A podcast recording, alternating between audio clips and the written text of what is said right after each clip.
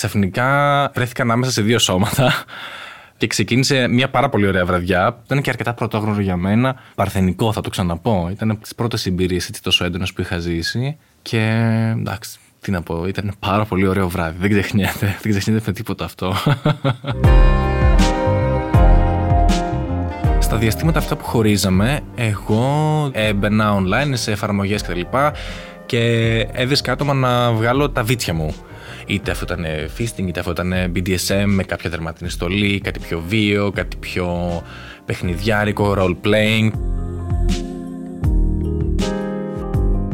Στο σεξ όλα επιτρέπονται. Γιατί ενώ μιλάμε συνέχεια για το σεξ, δεν λέμε τίποτα πόσα πραγματικά συμβαίνουν ανάμεσά μας; Αυτό είναι το Sex Podcast. Ένα podcast που παίρνει σοβαρά το σεξ και τις ανθρώπινες σχέσεις. Είμαι η Άντρη. Στο σημερινό επεισόδιο ακούμε την ιστορία του Κίμωνα.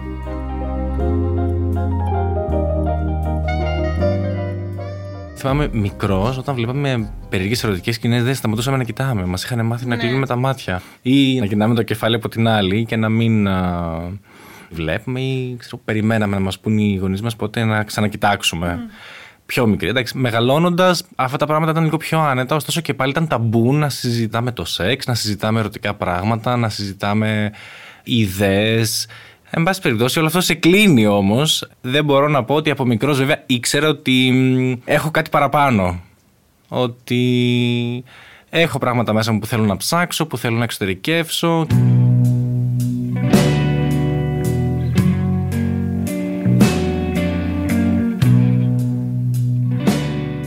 Η αλήθεια είναι ότι έως και τα 18 δεν είχα πολύ ερωτική ζωή. Ήμουν λίγο αδρανοποιημένος. Είχα κάποιες, ας πούμε, υπήρχαν κάποια φλερτ κυρίως για να δικαιολογώ ότι δεν ασχολούμαι πραγματικά με πράγματα που θα ήθελα. Ήξερα από μικρός ότι μου αρέσουν και οι άντρες, για να είμαι ειλικρινής, μου αρέσουν περισσότερο οι άντρες από ότι οι γυναίκες.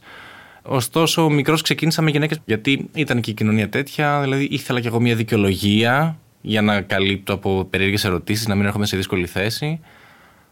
Σεξ πρώτη φορά, μετά το 18, με κοπέλα. Ήταν η πρώτη μου κοπέλα που μείναμε κιόλας 1,5 χρόνο μαζί. Αλλά και κατά τη διάρκεια αυτής της σχέσης ένιωθα ότι κάτι παραπάνω ήθελα και είδα ότι στο μυαλό μου το αναζητούσα. Οπότε εκεί κατάλαβα ας πούμε, ότι συναισθηματικά το ίδιο φίλο με καλύπτει περισσότερο.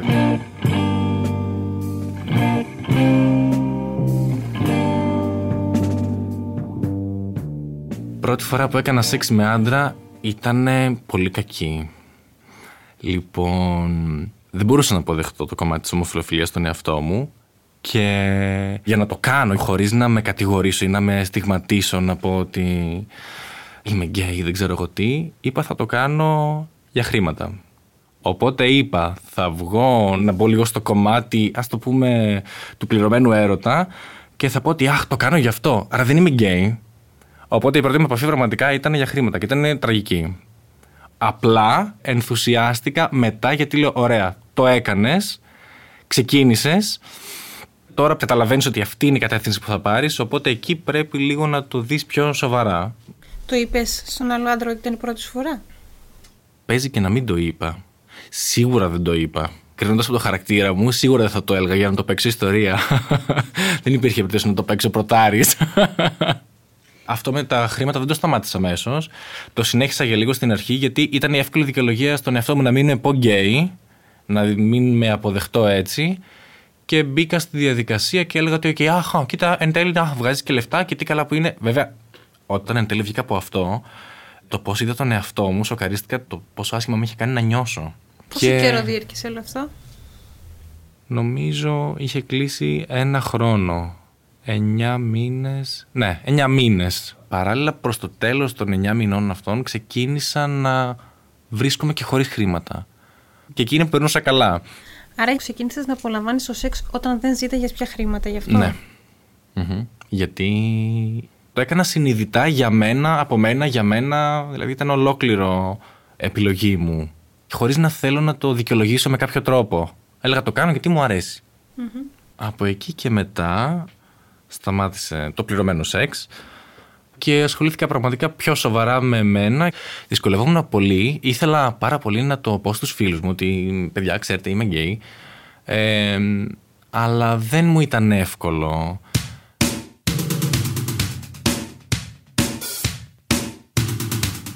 Εκείνη την περίοδο λοιπόν γνώρισα online έναν άντρα με τον οποίο ξεκινήσαμε να μιλάμε αρκετά συχνά.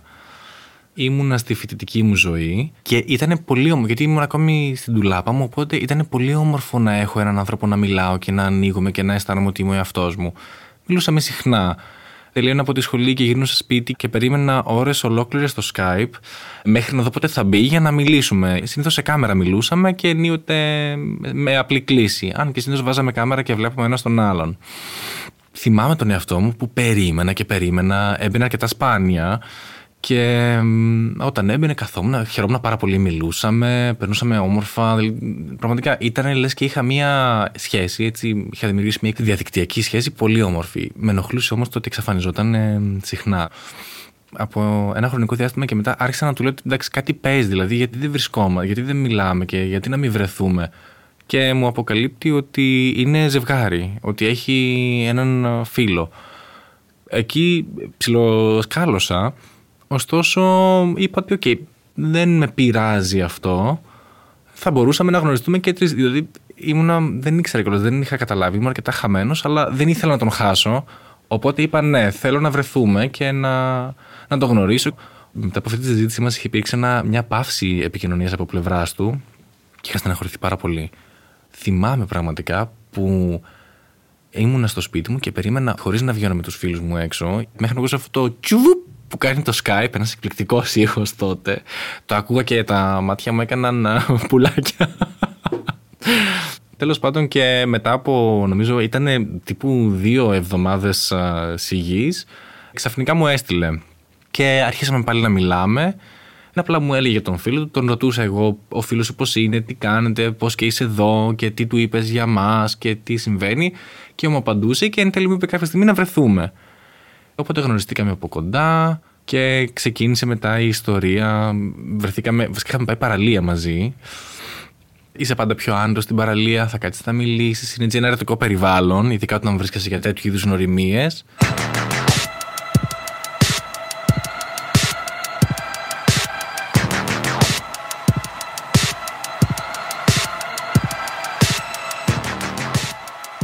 Υπήρχε από το πρωί ένας πολύ ωραίος ερωτισμός στην ατμόσφαιρα. Είπαμε λοιπόν το βράδυ να κοιμηθούμε μαζί. Πολύ χαλαρά, δεν χρειάζεται να γίνει κάτι και δεν είμαστε και πολύ άνετα όλοι, είναι και η πρώτη φορά κτλ. Ok. Okay. Νοικιάσαμε ένα δωμάτιο, είχε ένα διπλό κρεβάτι και ένα μονό. Και τέλος πάντων περνάει η ώρα, πέφτουμε να ξαπλώσουμε, σβήνουμε τα φώτα, ξαπλώνω εγώ στο δικό μου το κρεβατάκι μόνος μου και αυτοί οι δύο στο δικό τους. Ήμασταν και οι τρεις γυμνοί, ούτε σε άλλου ήμασταν στην παραλία, ήταν παραλία γυμνιστών, οπότε ήμασταν πολύ άνετα με αυτό. Και εγώ έκανα ότι κοιμάμαι, η αλήθεια είναι. Και είχα βάλει και το σεντόνι έτσι ώστε να φαίνομαι λίγο, πώς να το πω, σαν πειρασμός. και όπως είχα τα μάτια μου κλειστά και έκανα το κοιμάμαι, αντιλήφθηκα ότι υπάρχουν κινήσεις. Και κατάλαβα ότι άρχισαν να κάνουν κάτι μεταξύ τους. Και σε κάποια φάση ακούω μια ερώτηση «Κοιμάσαι» και λέω «Όχι». Και μου απαντάνε «Θέλεις να έρθεις» και λέω για τη σιγουριά θέλετε; Μου απαντάνε ναι, σε δύο δρασκελιές είχα φτάσει στο κρεβάτι. Και ξαφνικά ε, βρέθηκα ανάμεσα σε δύο σώματα και ξεκίνησε μια πάρα πολύ ωραία βραδιά που ήταν και αρκετά πρωτόγνωρο για μένα. Παρθενικό θα το ξαναπώ. Ήταν από τις πρώτες εμπειρίες τόσο έντονες που είχα ζήσει. Και εντάξει, τι να πω, ήταν ένα, ένα πάρα πολύ ωραίο βράδυ. Δεν ξεχνιέται, δεν ξεχνιέται με τίποτα αυτό.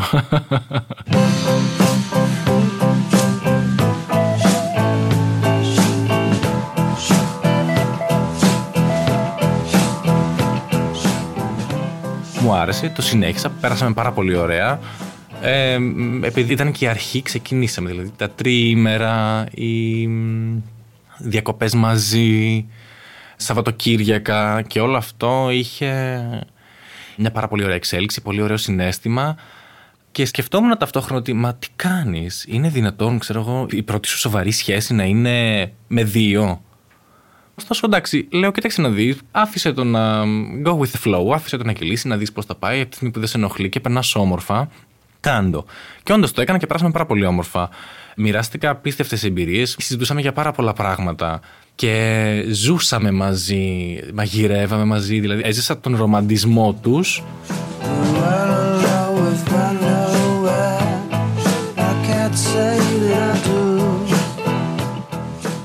Καμιά φορά βέβαια σε αυτές τις περιπτώσεις συνήθως το ζευγάρι θέλει λίγο να κάνει ένα spice up γι' αυτό επιλέγει το τρίτο άτομο. Ωστόσο ούτε οι ίδιοι ούτε εγώ περιμέναμε να εξελιχθεί όλο αυτό σε μια σχέση τριών ετών.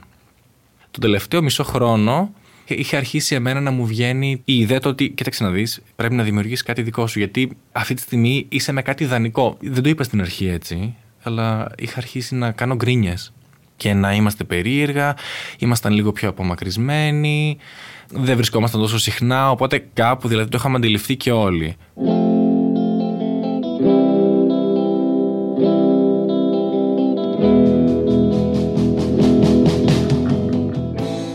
μετά το χωρισμό με το ζευγάρι, λέω: OK, τώρα είσαι ελεύθερος, θέλεις να χτίσεις, οπότε ξεκίνα και ψάξε. Και έψαχνα online, δηλαδή σε πορνό και σε τσόντε, βλέπεις πράγματα που σου αρέσουν. Βλέπεις διάφορα φετίχ, ε, δερμάτινα λυσίδε με κάτι πιο εξεζητημένο. Και λες, OK, μέσα σου ξέρεις uh, ότι αυτό θέλω να το δοκιμάσω ή εκείνο δεν μου αρέσει ή αυτό θα ήθελα να δω πώς είναι και το πώς το νιώθω. Τρομάζεις λίγο όταν θες να δοκιμάσεις κάτι πολύ διαφορετικό που δεν το συζητάς, ντρέπες. Εδώ ντρεπόμουν να συζητήσω τι είμαι και πώς θα συζητήσω, ας πούμε, και κάτι πιο ε, σαν φετίχα, ας πούμε.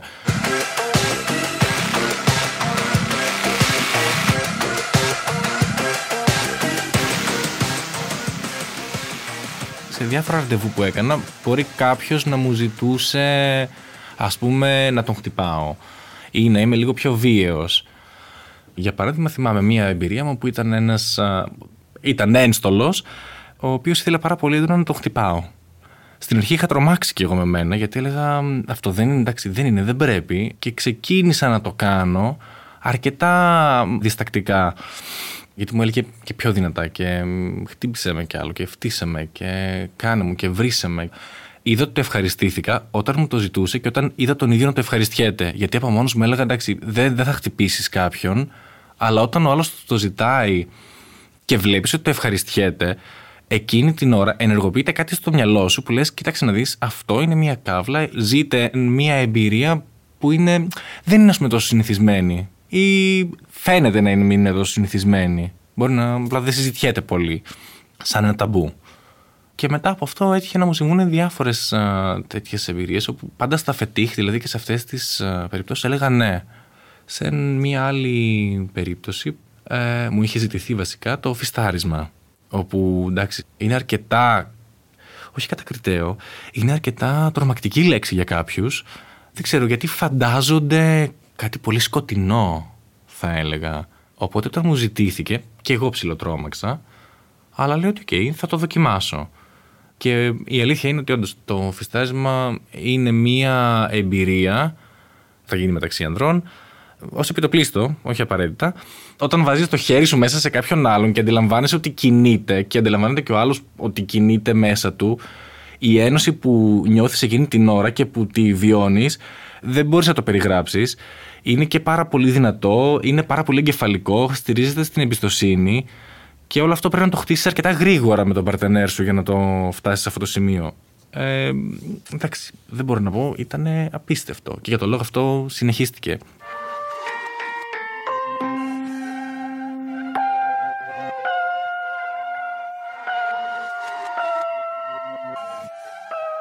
Μου ζητήθηκαν διάφορα τέτοια φετίχ ε, κατά καιρούς.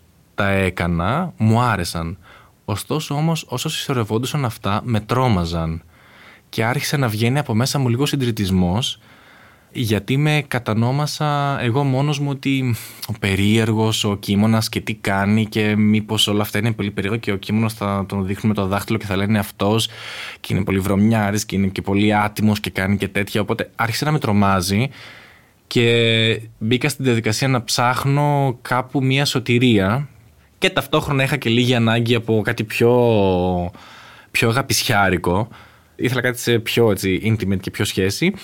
Οπότε μπήκα στη διαδικασία αυτή και τρομαγμένος από τις ταμπέλες που μου έβαλα μόνος μου, αλλά και θέλοντας να δημιουργήσω κάτι σταθερό. Γιατί με τρόμαζε αυτό το ότι δεν έχεις τίποτα δικό σου σταθερό και τριγυρνάς από εδώ, κάνεις περίεργα πράγματα. Έχεις γίνει σκοτεινός, έχεις γίνει έτσι πολύ ανομαλιάρης, βιτσιόζος, βιτσιόζος πολύ συχνή λέξη που με χαρακτηρίζει παλαιότερα.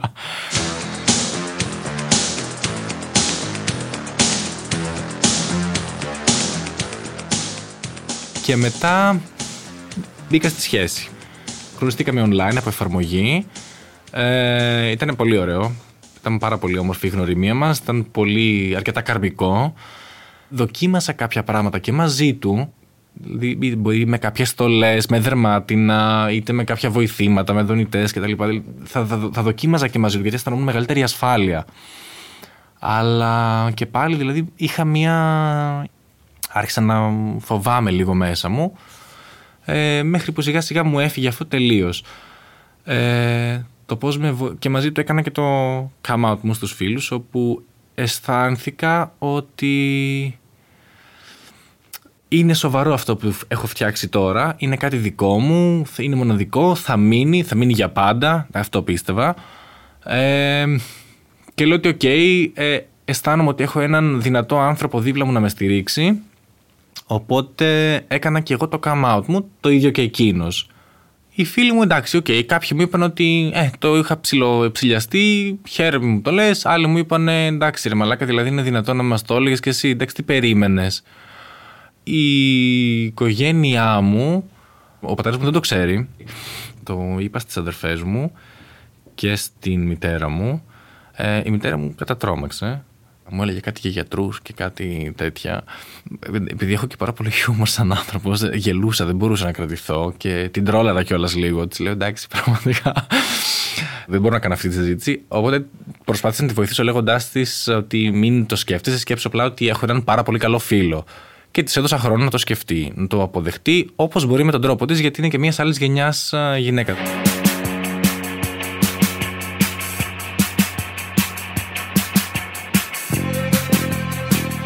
Αν έχετε μια ιστορία που πρέπει οπωσδήποτε να ακουστεί, καλέστε μας στο 6977 42 82 96 ή στείλτε email στο sex.papakipod.gr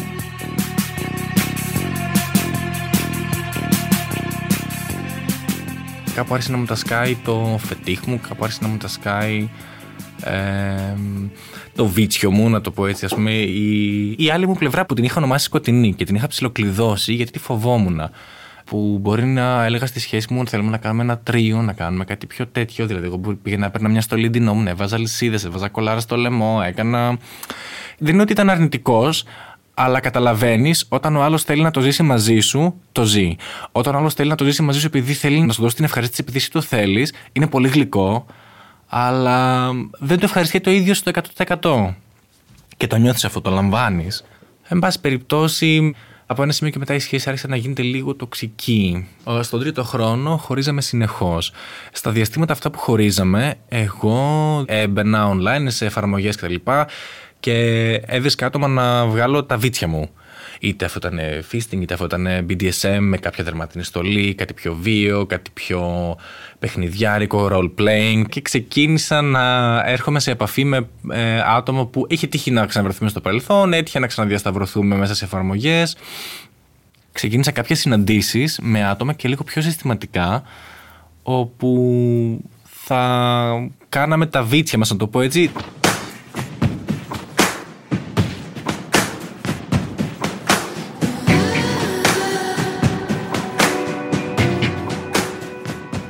Ήταν τέλος πάντων μια περίπτωση, το κουτάδι, ε, όπου του άρεσε να είναι το κουτάβι και εγώ ιδιοκτήτης του. Ε, όλη αυτή η διαδικασία ξεκίνησε πολύ έτσι spontaneous, το πούμε. Βρεθήκαμε κατά μια φάση, ένα πολύ απλό σεξ, έτσι, απλά παιχνίδια, ε, πίπες και τα λοιπά, σεξ ολοκληρωμένο και όλα αυτά. Και λίγο αρχίζει και καταλαβαίνεις, όπως κινείται το σώμα σου, όπως σκέφτεται το άλλο, ότι είναι λίγο έτσι, έχει την ίδια σκέψη με σένα. Και έκανε κάποιες κινήσεις αυτός έτσι λίγο κουταβίστικε και του έκανε εγώ. Του είπα, Ξακού ταβάκι είσαι. Και κάπως έτσι ξεκίνησε μία σχέση κατοικιδίου, σεξουαλικού κατοικιδίου, ας το πούμε, όπου ε, βρισκόμασταν και το ψάχναμε. Το ζούσαμε μαζί και ήταν λίγο παρθενικό και για τους δυο μας και αυτό ήταν το ωραίο ο τρόπος με τον οποίο διατάζεις το κουτάβι σου και τον εκπαιδεύεις, το πώς τον τιμωρείς, το spanking, το χτύπημα, ε, η επιβράβευση. Ε, καθώς και δώρα, ας πούμε, που θυμάμαι το είχα πάρει δώρα μία ουρά. Ένα πλάγκ ουράς, το οποίο ε, ολοκλήρωνε πάρα πολύ ωραία την όλη ιδέα, γιατί μπαίνεις στη διαδικασία να είσαι στο σπίτι και να κάνεις αυτό το όπου εκπαιδεύεις το κουτάβι, έρχεται κάθεται στα πόδια σου, το χαϊδεύεις, τον, επι, τον επιβραβεύεις, τον τιμωρείς και όλο αυτό εννοείται ότι είναι σε ένα πλαίσιο που υπάρχει ε, αμφίδρομη ε, συνένεση. Το θέλουν και οι δύο και το απολαμβάνουν και οι δύο. Και εκεί είναι που πραγματικά το νιώθεις, το γουστάρεις και λες ότι ναι, εδώ το ζω και είναι όντως. Ε, είναι όντως ένα φετίχ μου, το puppy play. Λόγω δουλειάς του αυτός δεν βρισκόμασταν πολύ συχνά, αλλά κανονίζαμε τύπου σαν Σαββατοκύριακα. Γιατί όταν το κάνεις και κάθε μέρα, χάνει λίγο. Ε, Αφήνεις τις μέρες να περνάνε, το σκέφτεσαι, σου λείπει το κουτάβι σου, ο τρόπος που κουνάει την ουρά του, σου λείπει ο τρόπος που ξερογλύφεται, σου λείπει ο τρόπος που κάνει. Αυτό δεν ξέρω πώς θα ακουστεί. Ε, ο τρόπος που ανασένει ας πούμε ή που ζητάει κάτι από σένα. Ε, ή όταν πάει και κάνει ζημιές επίτηδες για να τιμωρηθεί, επειδή του αρέσει να τον τιμωρείς και ο τρόπος που τον τιμωρείς, είναι, ε, είναι ωραίο. Όταν περνάνε μέρες και το αναμένεις. Αυτό κράτησε μήνες. Κράτησε τρεις με τέσσερις μήνες. Πάρα πολύ ωραία εκπαίδευση. ε, εκπαιδεύτηκε εν τέλει. Ε, περάσαμε πάρα πολύ όμορφα. Και όλο αυτό με βοήθησε και εμένα να βγάλω από πάνω μου την ταμπέλα του κακού φετίχ, του βιτσιόζου, του σκοτεινού κίμωνα. Άρχισα να, να αισθάνομαι κι εγώ όμορφα με τον εαυτό μου και με το ότι ναι, είναι OK να έχεις αυτά τα φετίχ και αυτά τα γούστα και τα λίγο πιο. κάτι πούμε, που δεν είναι τόσο συνηθισμένο. Και αυτό συνεχίστηκε.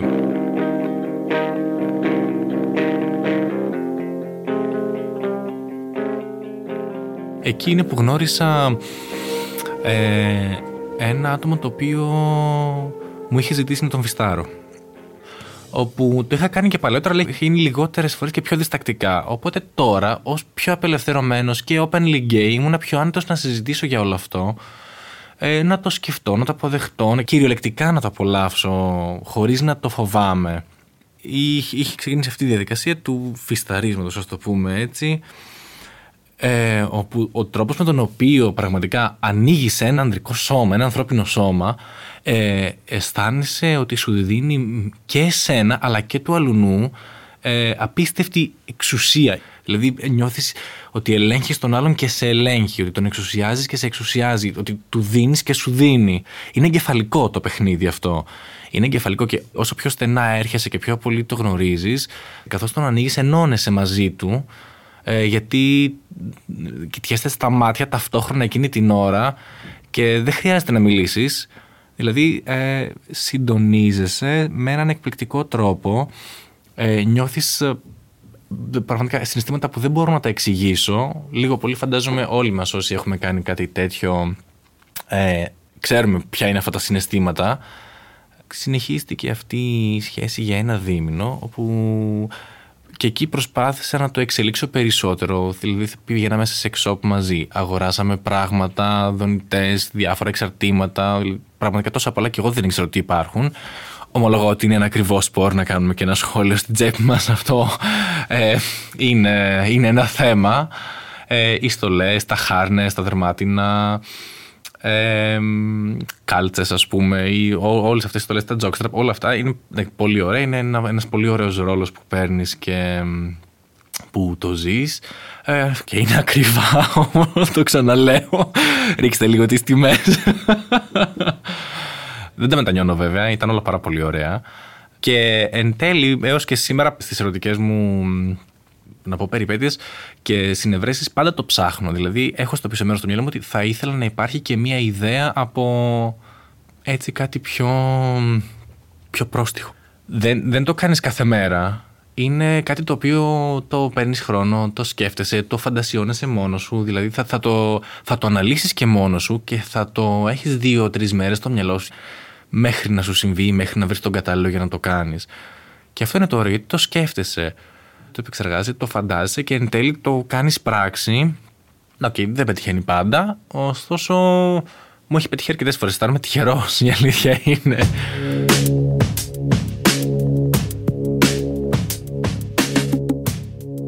Το χαίρομαι και εν τέλει το γουστάρω. Και άρχισα να το αγκαλιάζω αυτό στον εαυτό μου. Και σιγά σιγά άρχισα να το ανοίγω και στους φίλους μου. Γιατί είχα ανοιχτεί ναι, μεν ότι είμαι γκέι, αλλά δεν λες εύκολα ε, Γεια σας, είμαι γκέι. Και φιστάρω επίσης ή κάνω puppy play ή δεν ξέρω εγώ τι. Η ιστορία επαναλαμβάνεται κατά ένα περίεργο τρόπο το λες εκεί που πρέπει. Δεν χρειάζεται να το λες πάντα και παντού. Είναι ωραίο κιόλα να το κρατάς και λίγο για τον εαυτό σου. Τώρα θα μου πεις το λες σε podcast, αλλά οκ. ε, το λέω για να πραγματικά για να βοηθήσω και λίγο ε, όσοι ντρέπονται και φοβούνται γι' αυτό, γιατί για πάρα πολύ κόσμο που έχει τύχει να βρεθούμε και να ζευγαρωθούμε στα φετίχ μας συζητάμε ότι ναι, όντως, και εμένα οι φίλοι μου δεν το ξέρουν. Μία φορά που σχολιάσαμε, γιατί όλοι τεστάρουμε τους φίλους μας και λέμε κάτι τυχαία. Α, είδες αυτό; Τι γνώμη έχεις γι' αυτό, ενίοτε. Το κάνεις για να δεις πώς θα δράσει ο άλλος, γιατί φοβόμαστε κάποιες φορές. Και λες, OK, okay, εντάξει, ας μην αναφέρω κάτι για την ώρα. Δεν χρειάζεται, ρε παιδάκι μου. Ότι δεν σε γνωρίζει δεν μπορεί να σε πληγώσει. Υπάρχει κάτι που σου έχουν ζητήσει και δεν σου άρεσε, δεν ήθελες να το κάνεις. Η αλήθεια είναι ότι την βία, το τα χτυπάω, που τον έφερα και πριν, στην αρχή το έκανα. Απλά από ένα σημείο και μετά, ακόμη και όταν το απολάμβανε ο άλλος, εγώ δεν το έκανα με πάρα πολύ άνεση. Δεν μου άρεσε η εικόνα μου, η εικόνα του κείμενου στον καθρέφτη να χτυπάω κάποιον, άσχετα αν ο άλλος το απολάμβανε. Απλά δεν, δεν μου άρεσε η εικόνα μου να χτυπάω κάποιον τόσο έντονα. Άλλο η, αυτή η σεξουαλική βία, η λίγο πιο light, ας το πούμε, soft porn που έχω συνήθως. Αισθάνθηκα πάρα πολύ βίαιο εκείνο, με μια κακή έννοια, παρά το γεγονός ότι το απολάμβανε. Και εκεί κάπου, ας πούμε, αυτό το αρνήθηκα. Κάτι που έχεις δει, θέλεις να το κάνεις, αλλά δεν σου έχει τύχει ακόμα; Θα ήθελα ξανά ένα κουτάβι και θα μπορούσαμε ίσω να πάμε λίγο παραπέρα να, να γίνει εξ ολοκλήρου δικό μου το κουτάβι. Νομίζω ότι το, τα φετίχ και ο κόσμος των φετίχ είναι καλό να σταματήσουν να είναι ταμπού. Όχι να τα συζητάμε πάντα και παντού, αλλά όταν τα ακούμε δεν χρειάζεται να τρομάζουμε. Ούτε να βάζουμε σε ένα συγκεκριμένο καλούπι ε, τον άνθρωπο ο οποίος τα αναφέρει ή τα σχολιάζει ή τα, τα κάνει, γιατί δεν, πραγματικά είναι κάτι πάρα πολύ απλό. Ε, είναι κάτι το οποίο ε, εμένα προσωπικά τουλάχιστον με βοήθησε πάρα πολύ στο να μου ανοίξει τους ορίζοντες. Λίγο να απομυθοποιηθεί έτσι αυτό το, το σκοτεινό κομμάτι, ότι η αλυσίδα πούμε, και το δερμάτινο πρέπει να είναι τέτοια καλά υπόγειο. Μπορεί να είναι και στην επιφάνεια. Δεν χρειάζεται να είναι πάντα κρυμμένο.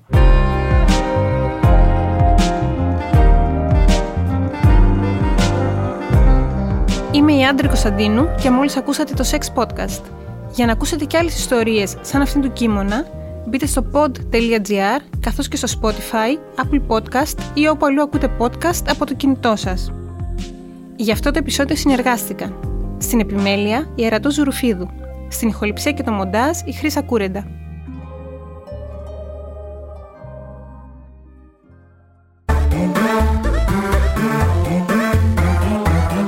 pod.gr.